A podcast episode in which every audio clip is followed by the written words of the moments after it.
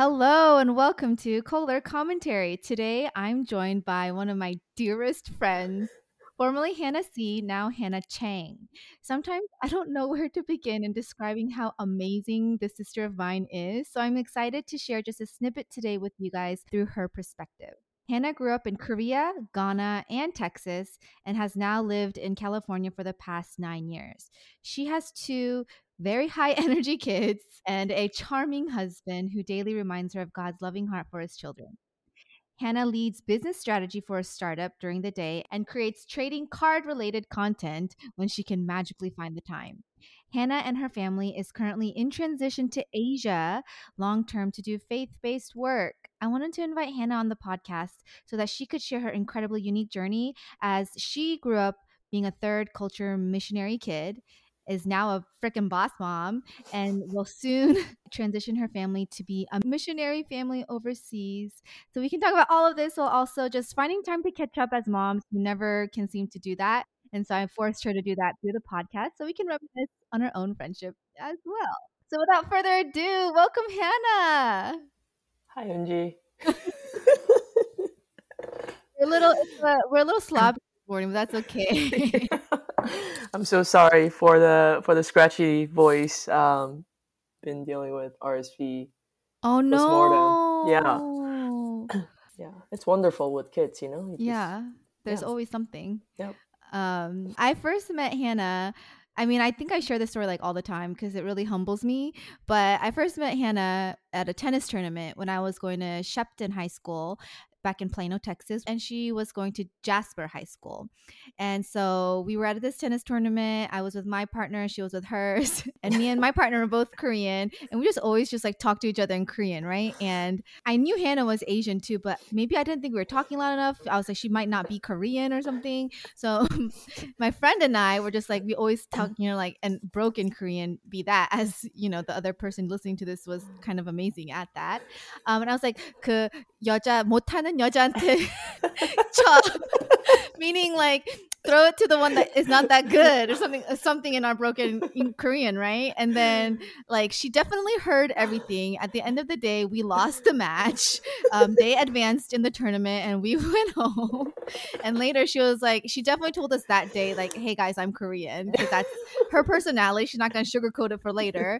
And that's how we became friends. Or that's how we met that's how later, we met. Yeah, That's we were we friends. no, anything, we were definitely not friends. if anything, why would she want to be friends with me? exactly, exactly. Um, but by grace of God, I Amen. ended up transferring to Plano West uh-huh. Senior High School. I think I was zoned to go to Plano Senior, but all the cool kids from Jasper were going to Plano West. I never checked credibility at that point. Like I heard that Plano West was a little bit more the best. easier oh.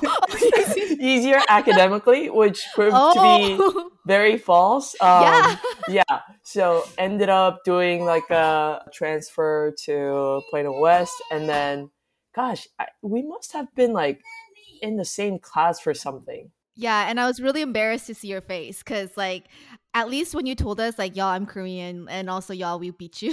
I was like, okay, at least I'll never have to see her again. Um, and then I saw you, and I was like, oh my gosh, hi. I know. Yeah, but that's how we kind of really started our relationship and our friendship in high school, and then got like we super close. Mavs. We both love the Mavs. Mavs, that's right. Now we don't, or now one of us doesn't there's there's story to it. I'm not just a bandwagon, uh, but uh, can, that was a tying factor. That's correct. True. Correct. Like kind um, of those same interests because that was hard to find. Like pe- girls who love sports at that correct, time too. Correct. She was yeah. there for me when I had a necessary heartbreak where I would cry my feelings, and Hannah was probably like, "What the fuck." and yeah. that was also probably why we kind of stopped talking for a while in college because I continued to cry. this is not true. I just was not equipped to uh, to be there for a friend who was crying a lot. Um, just didn't know what to do, uh, so I ran. As, as that was the default nature, but we went to high school together and then we went to college together same ministry mm-hmm. same business school and yeah. same kind of group of friends all mm-hmm. of that i think we were always closely connected, but we, you know, did our own things most yeah. of the time. Um, I was too busy in my fields, and Hannah was hustling. As that's not true. that's not true. But yeah, uh, definitely a lifelong friend. Sometimes I like organize around the house, and I find small pieces from from Eunji in our like teens and early twenties, like letters and drawing. Aww. You like drew like stick figures a lot. I don't know if you if you recall. No, I um, know because I couldn't do anything more than that. yeah, but just like how consistent you have been even until now after becoming a mom. Like you're not mm. you're like one of those people like who haven't gotten like super jaded. you're like consistently, you know, like there for for others. So really appreciate that. Aww. So enough about us. I know you. So many close friends know you, but there are so many different things you do that I would love you to kind of introduce yourself on a personal level of like who exactly is first Hannah C and now Hannah Chang. Yeah, so that's a C with uh full out S E A, not just C. Yeah. So it should have been Saw. Oh yeah, yeah it should have been Saw. Oh, it's like uh, C for Chang. No, it's C for C. See. Like, yeah so that's where like the real scars really started uh, yeah. but, but uh, anyways uh, hannah c you know an immigrant to the states i was born in korea and my parents were called to missions when i was nine years old and so we moved from korea to ghana which is a country in west africa mm. and that transition was honestly not too difficult for me i was still young uh, I didn't like schooling anyway, so you know, kind of getting a lot of time back and just kind of playing around the neighborhood and the villages like that was really fun. And I have an older brother who is six years older than me. So around the time for him to go to college, I think my parents realized he should probably get some decent education. You know, now that I think about it, it was almost like we had no ties to the States, but they just hit up a pastor in their network in Houston, Texas, and asked, like, hey, can you guys take in our two kids anywhere, like somehow? And we've never met these folks before. We've never been to the States before. But for some reason, they said one of the deacons had an extra room and they said yes. And like now that I think back to it, it's almost like they were fostering us, like mm. these like dear, you know, missionaries kids who can't afford to like go to legit schooling elsewhere. They want to like come to states because somewhere my parents heard that like public schools in, in the states is free mm. and so we mm. come to houston and like absolutely blown away by the love and care that this now our godparents have shown us they really just took us in like their own kids. They took us to family trips. They always like stocked the fridge with food that we loved because they knew we ate a lot. We didn't have car. They drove us everywhere that we needed to. And then in that period, I was doing language acquisition at Spring Forest Middle School in Houston. Learned the language, tried to kind of in that period when I was living away from my parents, just with my older brother, who was a junior in high school at that time, we were like kind of reinforcing each day to each other like why we're here sacrifices that were made for us to be here and this amazing godparents that we have who is supporting us. The least we can do is just be studious mm. and try to break out of the you know chain of like poverty essentially.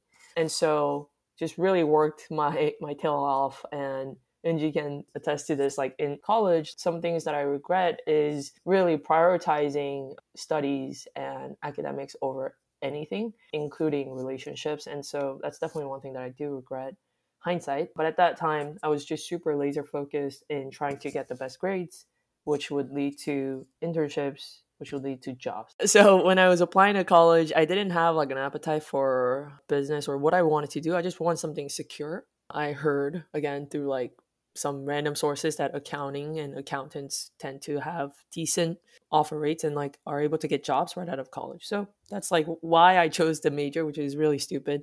Thinking back to it, uh, it's like super like bland, you know, and vanilla. Did that, and after college, thankfully, I was able to uh, come out to LA for a consulting gig had so much fun out here, but like my primary goal was I need to keep making more money to do X, to support my parents, to just like be free from it. But you know, being and I only did consulting for two years. I ended up going like in house um, at some tech companies, but I realized that the more I get deeper into it, thinking that oh, like just one more promotion to this, or like oh, just making X amount of dollars, whatever, will kind of free me from, you know, this kind of chain of, you know, financial like insecurity. It never happened. It actually got worse and worse. And then and then this is when like Hannah Chang also came about. I got married to a guy that I really liked back from college. Um, oh, and, we could do a whole new story about that. I know. We yeah, we danced around for I think six years before getting married. Um, but yeah, like even in that transition, he was like a constant reminder that money and career ambition is very fleeting. Mm. and he was kind of ex- coming from like his own experience as well as uh, his family experience. But i was like hey you know what? You don't understand what i'm going through. Let me just go do it. And so i, I was chasing uh, even after becoming a mom i think i tried to make sure that doesn't get in the way of my mm. ambitious goals. And then it really hit me i think my first year at google where you know supposedly this place has like the best talent group smartest people uh, whatever right? Like most successful group of people. But what i noticed in my you know leaders and my vps and so on was how broken they were even with like seven figure some like eight figure salary. They were dealing with like their children not wanting to talk to them and the children are like seven eight years old and they're like i don't want to talk to mommy i want like i want to sleep with nanny right whatever mm. or like some vps were going through like second divorces heavy reliance on drugs and like these are people who had monthly take home of like six figures but they had nothing left over because they had to pay alimony, they had to pay for oh, their yeah. three Teslas, they got an expensive house to pay for, all of this. And yeah, it just really hit me like, wow, like this is really a cycle. No matter how long I stay in this path, it's a cycle of just enchainment and like golden handcuffs and to the point where like you're not going to get the freedom that i thought that i would be getting by working mm. hard and like climbing the ladder because you like naturally want you know by default our nature is like you want nicer things you want comfort you want security and so you kind of invest your money and your resources to achieve that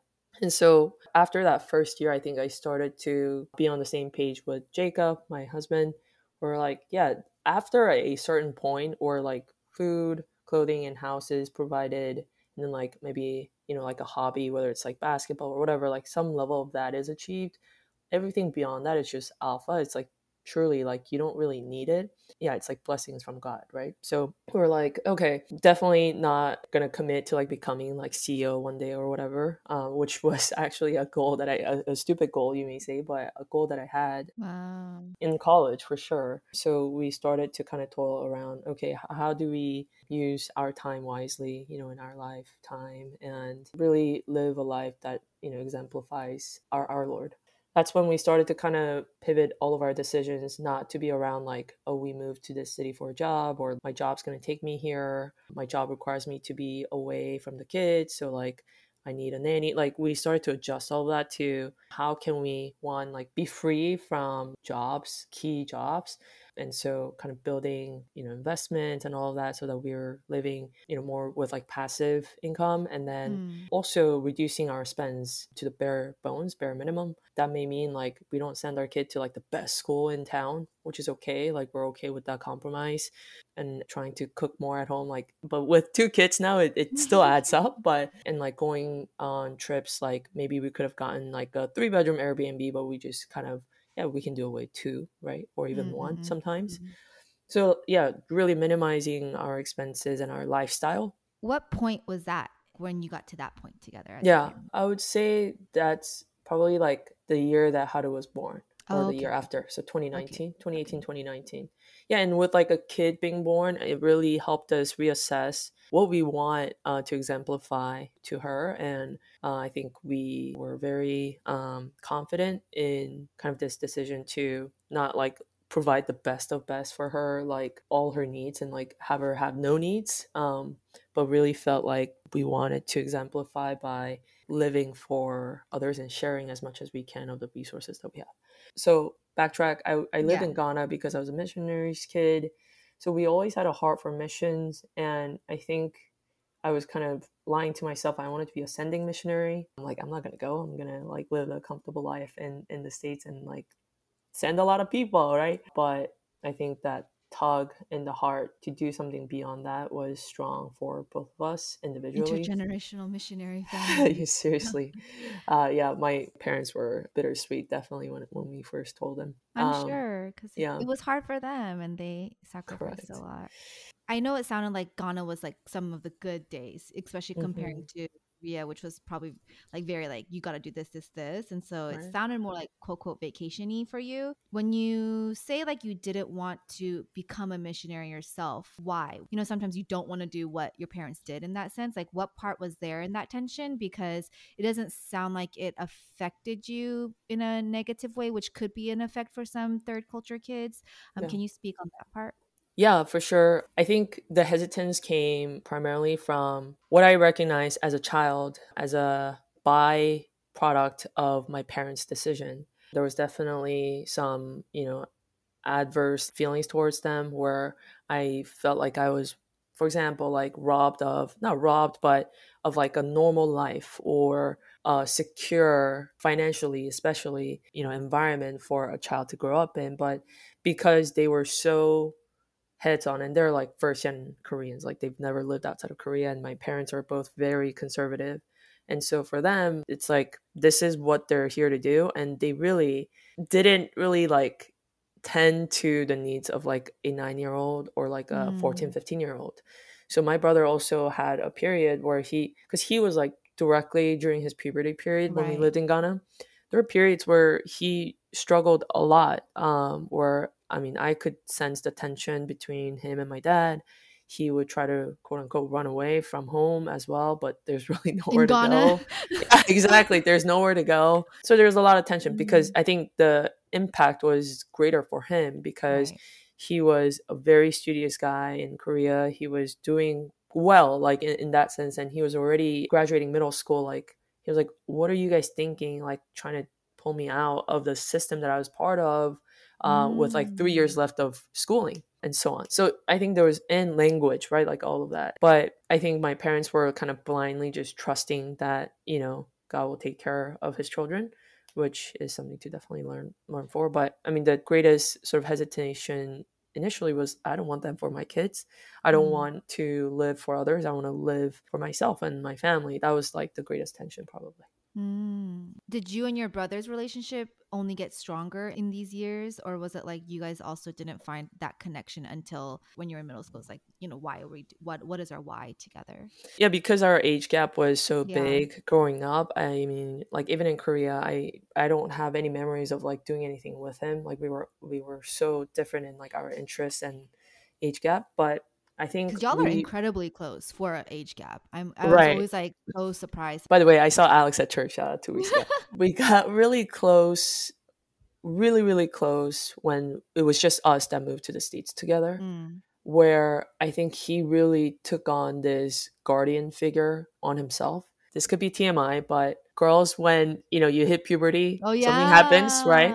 And that happened for me here in the states oh, when yeah. I you know we weren't living with our parents and yeah. so i was freaking out and i went to the godmother and i was like like i think something's happening so on i got guidance from her but then i think she had a chat with my brother um, and i found this out later where i think she like explained like oh like she's you know whatever and so he was like super like are you okay like you know Aww. yeah so in that sense, he essentially became not just a brother, but like a father figure as well for me. And then I would say, like, from then on, I could only rely on him, and he could probably only rely on me. And then throughout those years, even after he went to college and I was in high school, we really had this like same goal to like, yeah, yeah be successful essentially like come out like get out of like where we were years before and then even during college in summers when I was taking like CPA exams and whatnot, I would have like four dollars in my bank account, like legit.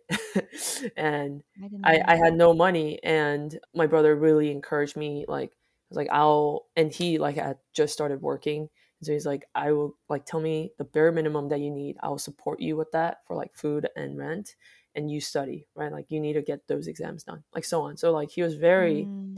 protective and like supportive in that way. And yeah, ever since it's just been like I think a like a relationship based on like gratitude. this is me and my feeling. and I was like, Are you frozen? I'm just like, I'm like Is my internet working? Um, yeah. that's really sweet.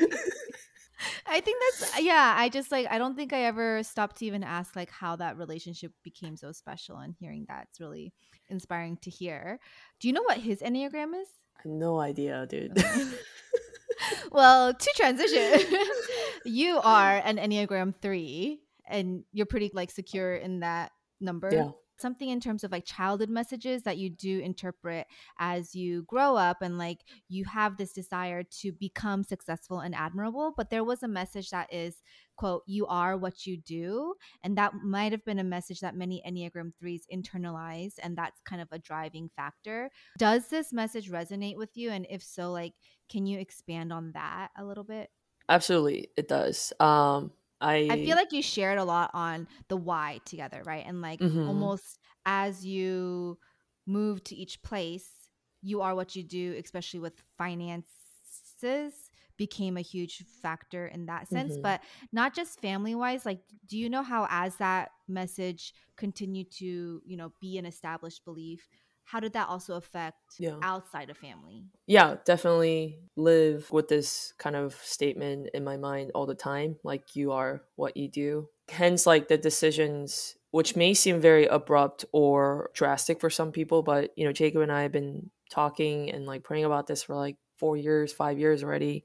Us moving to Asia next year, like that's like a direct, like I'm not gonna like say things or like think things for too long. It's like let's put it into action.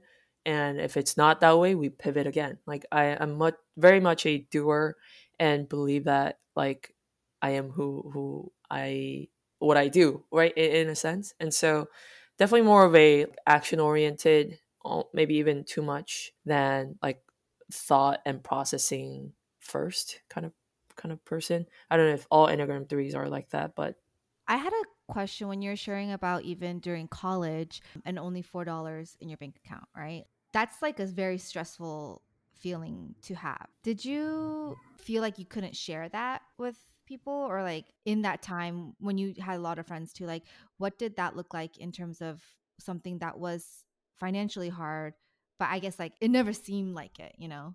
Yeah, I think definitely two things there. First, being first generation Korean, like you mm. you're like traditionally taught to not be a burden to others. Mm-hmm. Um, and I think that's pride. Hindsight, like having done like a lot of self assessment and like in- introspective work, it is pride to think that like oh like I know better that they wouldn't be happy to like hear about my sob story. You know what I'm saying? Ah. So but in that kind of like I'm, I'm, I'm over here telling you such unnecessary sob stories and you had to like a re- okay so all these like humbling perspectives continue um so yeah i think the first one was like i definitely didn't want to be a burden mm. um and the second one which is just as big of a factor is my insecurity right mm. admitting my biggest insecurity to others seemed very daunting and i wasn't probably like ready to share any of that and it's not even like necessarily like i wanted to come off as like i'm doing fine or like right. rich or whatever but i think the fact that i like even the idea of like sitting down with someone and like kind of explaining oh like you know i'm like struggling i asked myself like so what what's going to happen from there what's the point of like discussing it right like again like that kind of mindset of like you're what you do yeah. um, what is that going to do for me? What is that going to do for the other person? Nothing. It's not productive. Like, what's the point of bringing it up? Mm. So, those are probably some thoughts that were going in my head as a 20, 21 year old, but yeah. it's definitely not healthy. Everybody yeah. who's listening.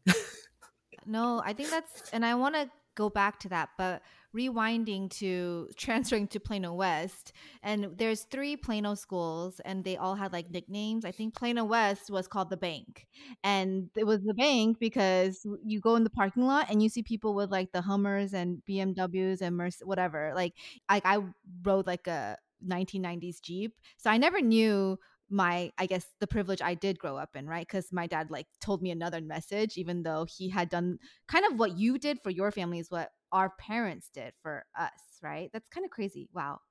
Man that's crazy hannah. You're that's you're crazy. that person. Oh that's so awesome. Okay anyways did this message only fuel you because you were around the bank? School. That was, I mean, all of Plano is well off, but Plano West is like uh, very showy in that yeah.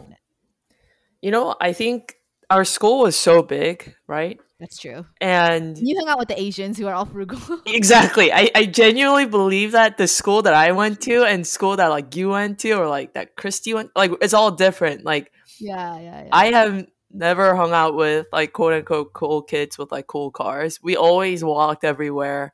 We're always yeah, being yeah, cheap. Yeah. Um yeah, like I don't think I felt it as much. I think maybe there were times a little bit like for prom and so on where I was like, oh my god, these guys like just you know um, unlimited resource. They just want to do whatever mm. they want.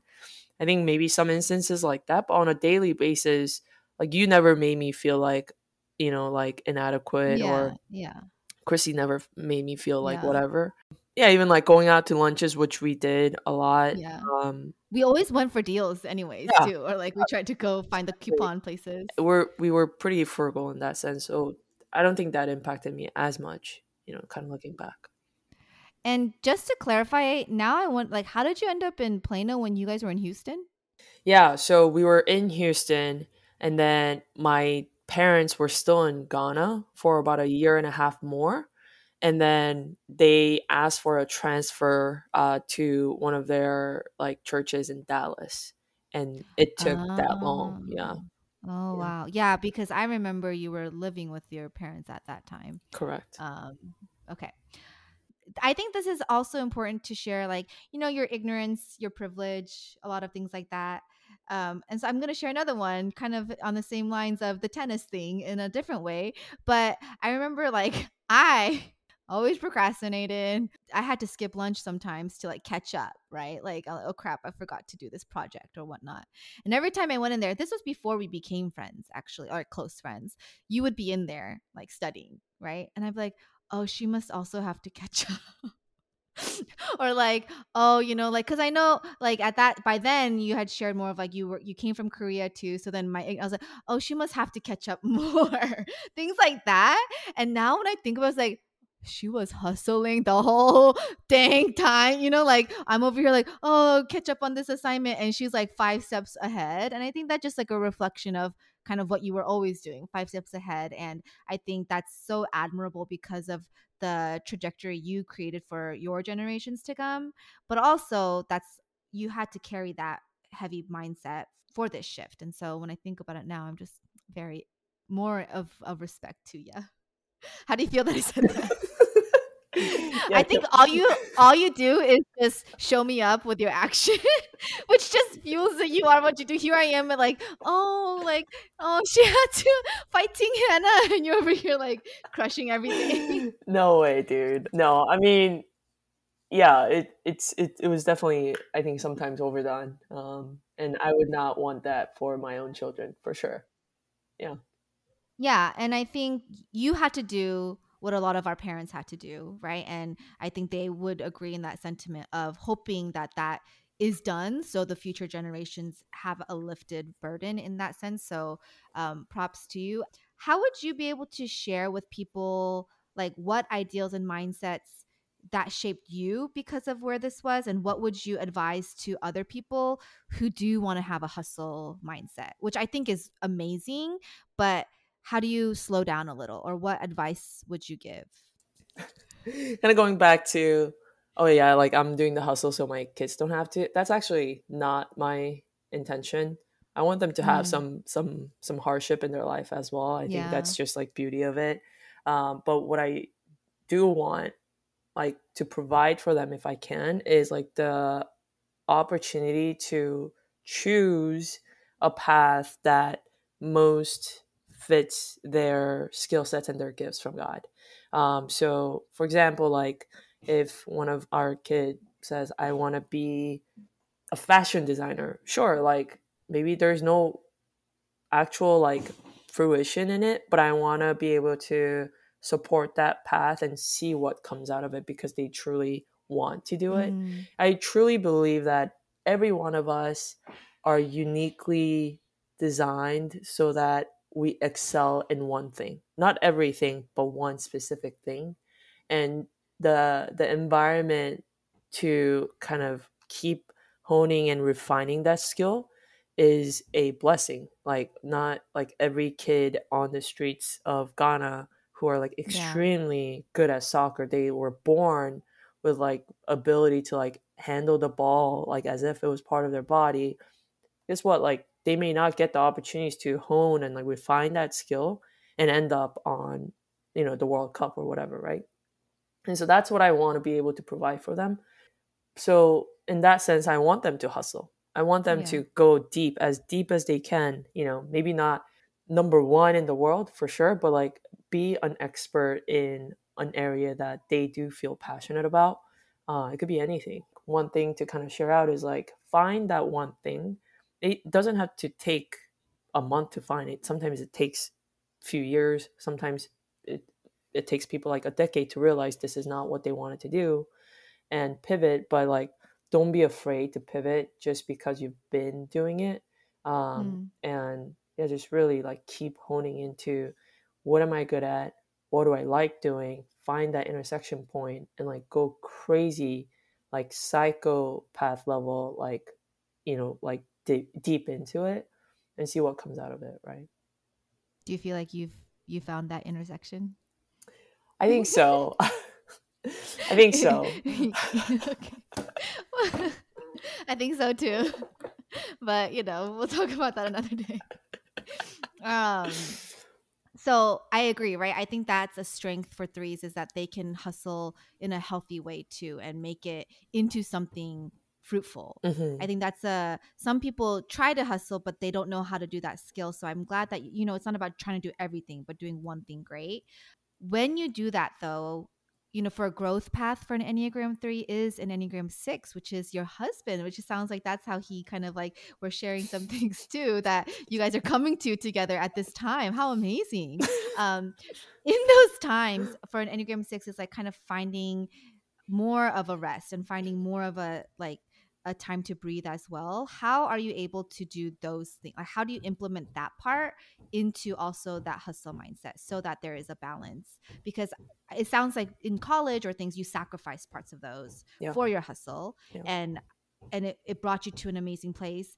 But now that you have assessed those things, what are some practices you've put into place?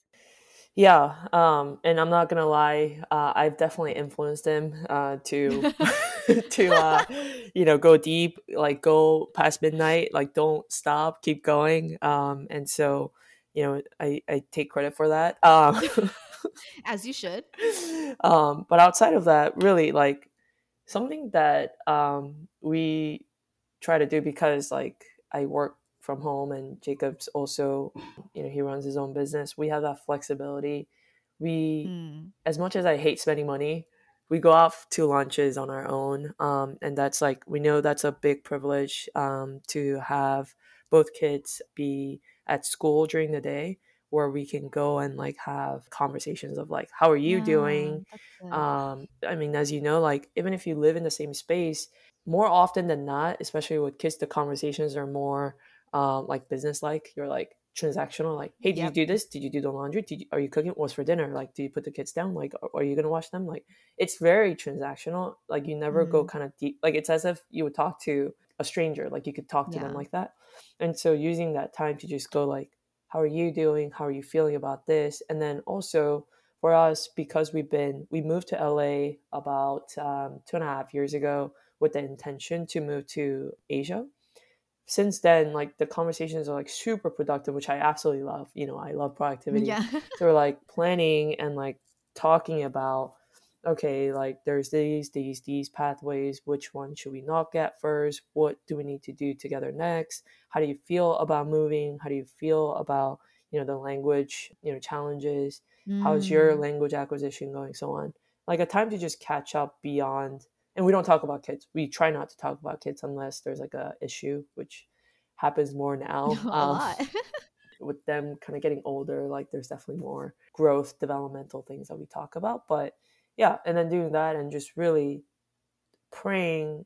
And we're very fortunate about this where we have disciplers and mentors at church who encourage us, like, and remind us that if your marriage fails, if the relationship between you guys like are not in a good spot, like missions is not going to work out. Like your kids mm. are not going to be doing well. Like it, like they're so so I guess uh, intentional about that. And so pray for each other out loud. Pray for our marriage. We pray for the kids, and yeah, just like keeping tabs with each other before it gets too late. And we felt that if we don't like communicate at that level for more than a week, it does go off rails. Misunderstanding happens. It's like you don't love me, you don't care for me. Those kind of things come up.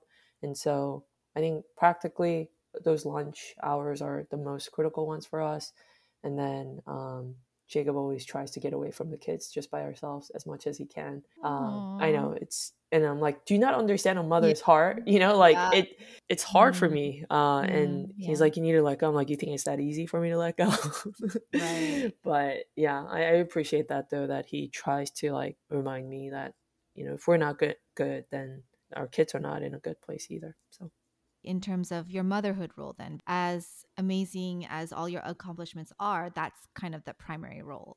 And whether you want to circle back to the message of you are what you do or just in general a reflection but how has this being your primary identity affected you in good ways and bad ways? What are some w- pieces of wisdom you would want to throw out especially as someone who wants to do so much but unfortunately as a mom you can't. Right, for sure. I'll start with the bats first. and yeah, I'm just being 100% real. The worst part of being a mom relatively younger now, right? Like you and me, like we would call ourselves like young moms, right?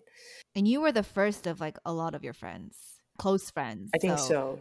It's definitely going to be a lonely journey because you're in such a different life state and stage than your close friends. Priorities are like completely turned upside down, uh, where we used to live for ourselves, and that's I'm not docking that off. Like there, we all need a period where we find ourselves, find out who we are, and like do things that are enjoyable for ourselves. To now, like oh, I choose not to like do what's fun for me because this is like actually like more dear and like I prioritize this and I I don't think motherhood is like something that you can explain with words. Like truly, like you have to be a mom to understand what it's like being a mom, just like marriage and all that stuff. Mm. And so I don't expect my close friends to understand my heart, but it's still very sad knowing that that connection and like the memories and the experiences that we shared together in our early 20s and until mid 20s like those opportunities are gone. And mm. i think it's like they respect the decision they appreciate that i come to them with like honesty but at the end of the day we're not able to like realistically go on like trips together or like stay out late you know talking.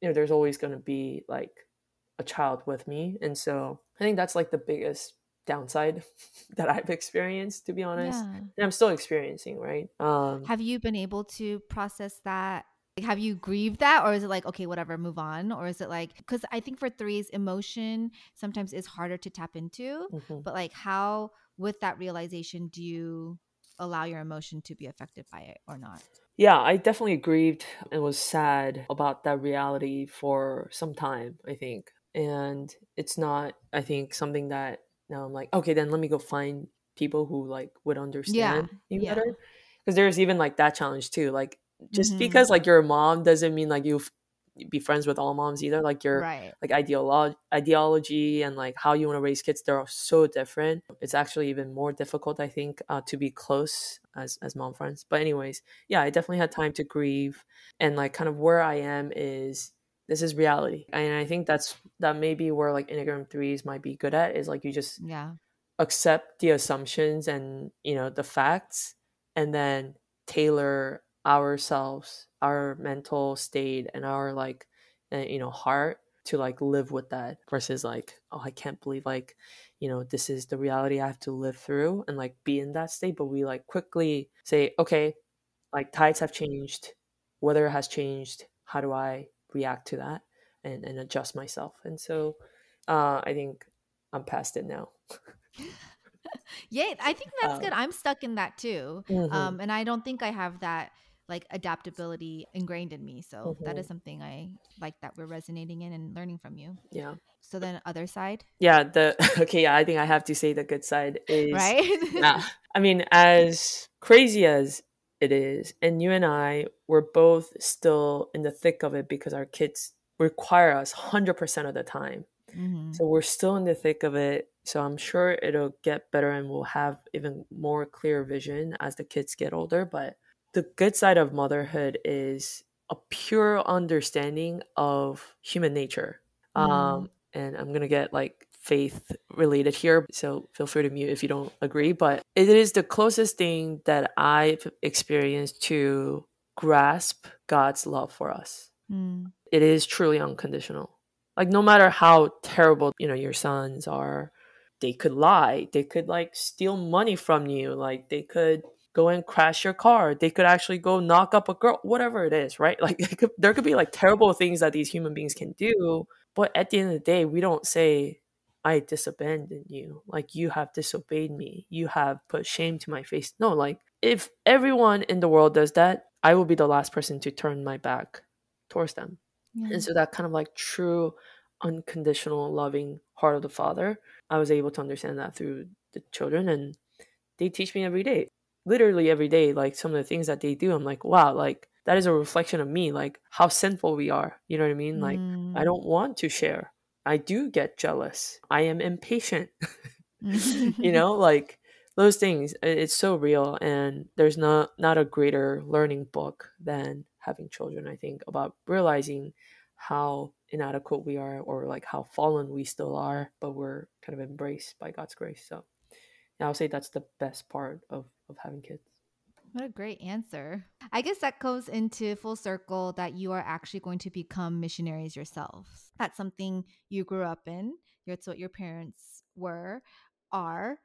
You shared about how you came to this decision. I don't know if you want to elaborate on that process. And after that, what are you most excited about? What are you most anxious about? Yeah. and what can you share? Yeah to what extent can you share details? Because it yeah. could be like hush hush then mute this part exit out you know? I, know. I mean thankfully we're not going to like east asia you know country of banned uh, religion so i think we can share pretty much everything. So we're not going on that traditional route of like being a pastor and church planting. That is not our skill sets and we truly believe that that's not our calling. But we're going as tent makers and for those of you who are not familiar with like the church lingo, it's like referring back to the Old Testament. But basically, we do what we do here today, which is build relationships, have disciplers, and have disciples, do life together, you know, in a biblical and like faith focused way. But we're we want to do that elsewhere, and that elsewhere for us, where we feel closest to, is Japan. And because our skill sets and our backgrounds have always been in sort of this like capitalistic like uh, opportunities, we want to endeavor in what some call BAM business as missions. And so, mm. in a mm. culture where work is the primary focus of everyone's life in Japan, and it is an idol for everyone, like to to work a lot is like something to be looked up to to work for a big company that's like well respected, like all of that. It's not even about money, it's not even about security, it's just about what does the society think if I work long? What does the society think if I work for X, Y, and Z company? What does my parents think, you know, if right. I stay at the same company for 50 years? It's like rewarded in that sense. And so to go and build businesses and, you know, share basically our values with our employees, that is our primary goal. And so nothing's going to look different. And also, we're not just going to sit there and give out money to like bring people to God. Like, that's not, I think, our uh, intention. We want to do a good business. We want to run a business based on morals and good values that is profitable as soon as we can so that we run a i guess operations that is like respected by the the society and the community and we're also able to show like we're able to do this without working 100 hours a week we're able to do this without you know going on two days of vacation a year and like feeling bad about it. So setting like a new culture and this is like not going to be easy obviously. This is not going to be yeah. there's language culture challenges. There's going to be weird looks of like why is a foreigner running this kind of business here? Like why are they choosing to do that? Uh, and so on. Uh, so it's not going to be easy. And also maybe we'll see one or two people you know in our lifetime in Japan be curious about the gospel. Who knows, right? Like we just don't know, but our expectation is so low because we know that God is sending us there. And so if God wants to do something there, he can do it. We'll be there for it. But if he chooses to not do anything and the really intention and our kind of calling in life is to just live there and live with intention and kind of plant that first seed like again christian lingo but like spark that light you know mm-hmm. in people's heart like oh why do they live like that if that's all of it we're okay with that we're like totally totally mm-hmm. cool with that and so i honestly have gone through like this refinement over the years where being a missionary was super daunting because I didn't want that for my kids and I didn't want to like give up all the things but God's really like shaped uh, my perspective about what missions can be in 2022 like it, we're in such a different time period than the past missionaries who've like explored America or like who brought Christianity and Protestant uh, to like Asia. Like we're in such a different time um, that I am feeling a lot more comfortable going and moving to Asia, you know, with the intent to spread God's love to them. So I'm excited. I'm excited for the cross cultural experience that we'll have as a family. Jacob's obviously never left America before, like born and bred oh, California. Oh, yeah. Oh my gosh. So that, that'll be a change for him for sure. No matter how ready he thinks he is, like he's gonna be like summers yeah. in Asia, you know, hot, yeah, rainy, like oh my god, it's a disaster. Californians would not be able to even imagine what that is like, and you know, like people not giving you personal space on trains and buses, like that's not something you know that you you. I know that's something he will struggle with. But anyway, in for a, a treat, Jacob. Yeah, exactly. Um, so in that sense, I'm very excited for us to like become more uncomfortable. Really, like that's what brings humility in us is like realizing there are so many different pathways in life beyond what we are used to or what we think is the right way. There are people who live such a different lifestyle but are yeah. just as happy or joyful and rewarded in their work. And so uh, in that sense, I'm very excited. And for the kids as well, would love them to become multicultural. They already are, right? Our kids are. We speak Korean, English. Mm-hmm. Some things that we do around the house, they're Korean culture, American culture, Chinese culture, whatever. But I'm very excited for them to like come to appreciate more deeply in depth uh, about you know Korean culture, Japanese culture, and so on.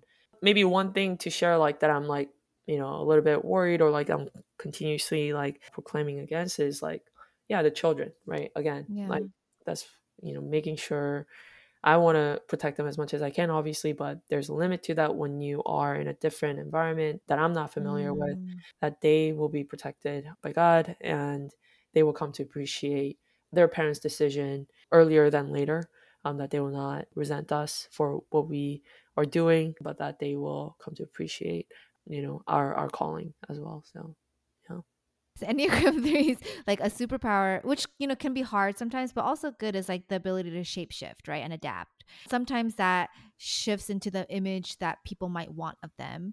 But kind of going back to that statement of you are what you do, and what you're doing right now is something for his kingdom rather than the things that might have sucked you in the past, you know? And not only are you, what you're doing is so reflective of what we ultimately want to do in this in this world is to serve him but you're also serving people who struggle with that same message of you are what you do. And so I think that's kind of crazy how that all happens and you're not limiting yourself just because you don't have a pastor degree or whatnot but really looking in that skill set so i feel like that's a really good reminder for listeners just to remember we can be missional in in whatever yeah. powers we have right and so looking within to our talents um you know sappy moment like like 10 years ago when we were in Korea and we had one of our like God convos, right? And we talked about being messengers and more so being pioneers. And I just think that that's literally like you've walked in that obedience that you felt in like every step of your life, whether that have been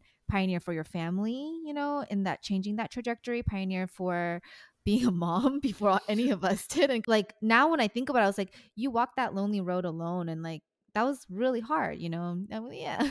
and now, like, pioneering in this whole new way of like really showing us what it looks like to be missional in how he calls us to be, not having to change us, but being who you are and, and, and still allowing that to happen. So, Hannah, you keep inspiring me. well, let me tell you what. Uh, I didn't choose this path. You know, like know. none of it I chose, and so yeah, don't look to me for inspiration, but look to look to the Word, look to God. Um, yes, yes, yes. Yeah, but yeah, I mean, like all this is meaningless. You know, if it was for me, and that's like something yeah. that I have to. You know, if I'm not staying in tune each day uh, with God's thoughts and you know His like perspective, yeah, it's very easy to make decisions that's like favorable for me. And so maybe it's an Enneagram 3 thing as well, like that ambitious side of like yeah. wanting to make a mark.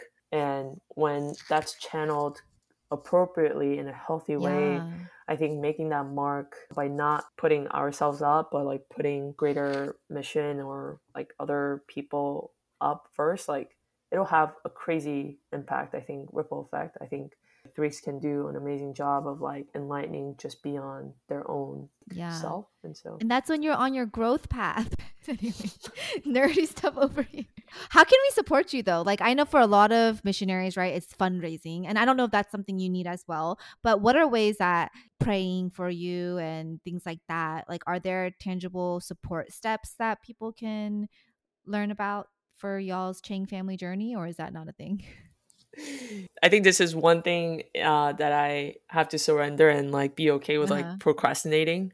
Um, oh. like it's like more, it's beyond my control of like when like this will start, unfortunately. But I don't know when exactly we'll have like an official platform to to kind of you know solicit Donate. for okay. yeah like things like that, prayer, financial, like uh-huh. all that, stay connected. But I am hoping to leverage my side hustle. Uh, not oh, side, yeah? like you know, I, I enjoyed content creating the last two two years. I'm not the best at it, obviously, with all the technical challenges we had today. But like, I really this was one of my most technical difficulty interviews, and I thought it was going to be the easiest. And let me just say, it wasn't on my end. I know. Uh, man, I wasted a lot of time with these today, but I love the idea of communicating messages tailored in a way where like it's received in like good soil mm. and i really believe that we're in this like period of like video consumption and audio mm-hmm. consumption mm. over mm. books I, I, mean nothing nothing wrong with books or like newsletters and emails but the time it takes to like kind of get to the person is much quicker obviously with like video and audio and so uh, we're hoping to leverage some of that kind of interest of mine interest of jacob as well and also the need or like kind of receptive like we call it product market fit uh, in business, but like uh, trying to uh, yeah, you did marketing, you know, like kind oh, of yeah, you know. understanding, you know, like what would be the best for the audience, the future audience, mm-hmm. and so we'll probably come up with like some kind of like YouTube or video platform uh, way to like communicate our updates, our needs, and and how how we can receive support, and so yeah, ping it to you later when we get that. Okay. Okay. And then we'll re reshare this episode. Yes. Know? Yes. Thank you. Uh, do you want to plug in your other thing? what, what? No. Oh yeah. No, uh, no plug, but like Eunji has been super supportive along the way. I think you were one of my first actual friend followers on this, so thank you for that. but I've been pretty shy about it just because I think that sense of like perfectionism, also like not wanting to like broadly share until it's like at a state where I'm like comfortable sharing, where it's like mm-hmm. actually a thing. And also, it's not like I'm like a a, a fitness influencer. That that's like super cool. But like what I do is not that cool. So I, I was like a little bit shy about it. But yeah, like I said, like the last two years, I've been enjoying learning about content creation uh, specifically around, I guess, like uh, sports cards and, and Pokemon cards type of thing. Um, what, yeah, what? some of you might think like, well, what are you guys talking about? Well, if you have a child, it's apparently the hottest, latest thing right now, Pokemon cards in in uh, playgrounds. So yeah, that's that's what I like to learn about, talk about, and also uh, spend a lot of you know my time and money on onto. So. And I love that you found your passion, right? Like yeah. rather than doing what you would have been doing and maybe CEO track in the other way. How cool. And like you, are so good at it. What are you talking about? No, I mean, no, uh, not good at it. But yeah, still learning a lot each day. There's a lot of people in the community. It's a small yeah. community, but uh, who are encouraging, who like kind of, you know, gives me ideas to like pivot. So yeah, it's she collects cards. Uh, She collects cards. I'll ping it to y'all too. uh, you can find me on YouTube and Instagram. That's all. Oh yeah, you plugged it in. Okay, my cheesy question for all my guests is: If you were to pick a fruit, what would you be? Did you think about this? No, I didn't. Oh.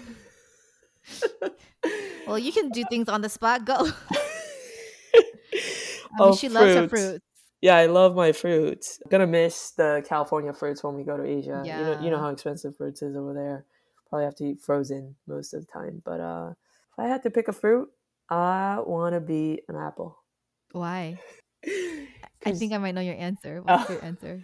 No, uh, just because it's like consistently available. It's not seasonal, yeah. and I think I'm like that's an area that I lacked. I think until even now, like it's it's definitely a weakness of mine to not be like consistent, and you know, marrying a guy who's like Mr. Consistent. Like I'm learning to mm. like appreciate that kind of aspect of it and i want to be consistent consistent in my emotional wavelength with the children i want to be consistent in the work that i do really follow through with it not lose fire after a year after mm-hmm. two years i want to be consistent in checking in and maintaining relationship with friends i want to be consistent in you know my quiet times and want to be consistent in my workouts like it's something that i want to be like and so i guess apple all year round mm, fruit. You know? Preach. Yeah.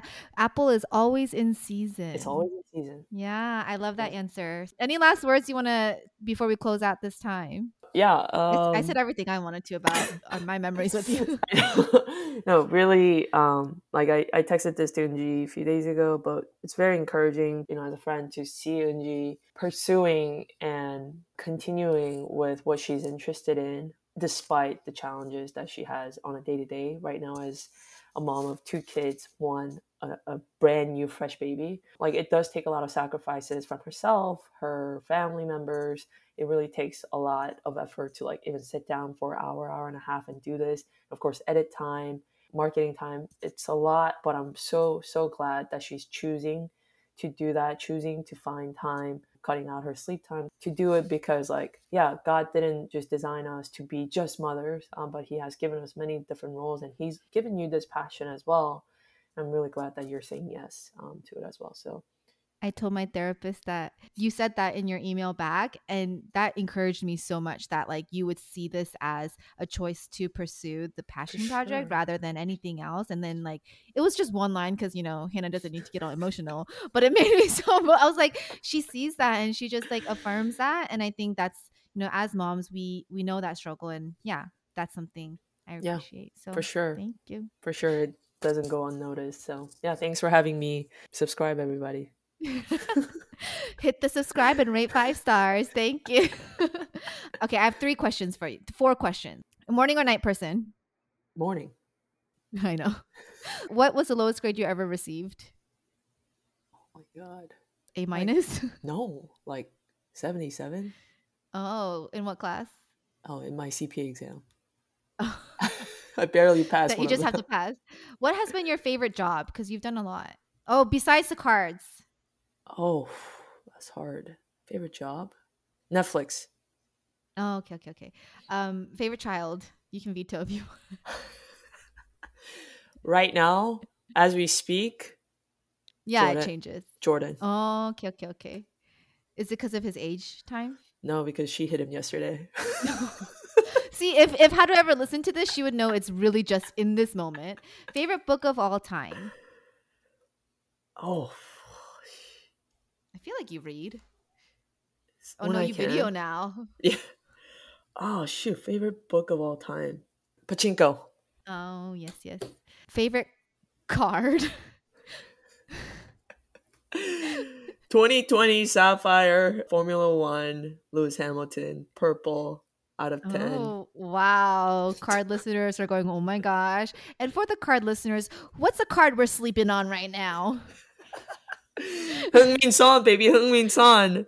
okay, you heard it here from She Collects Cards, one of my closest friends, and soon I cannot wait to support her in her next journey. Hannah Chang.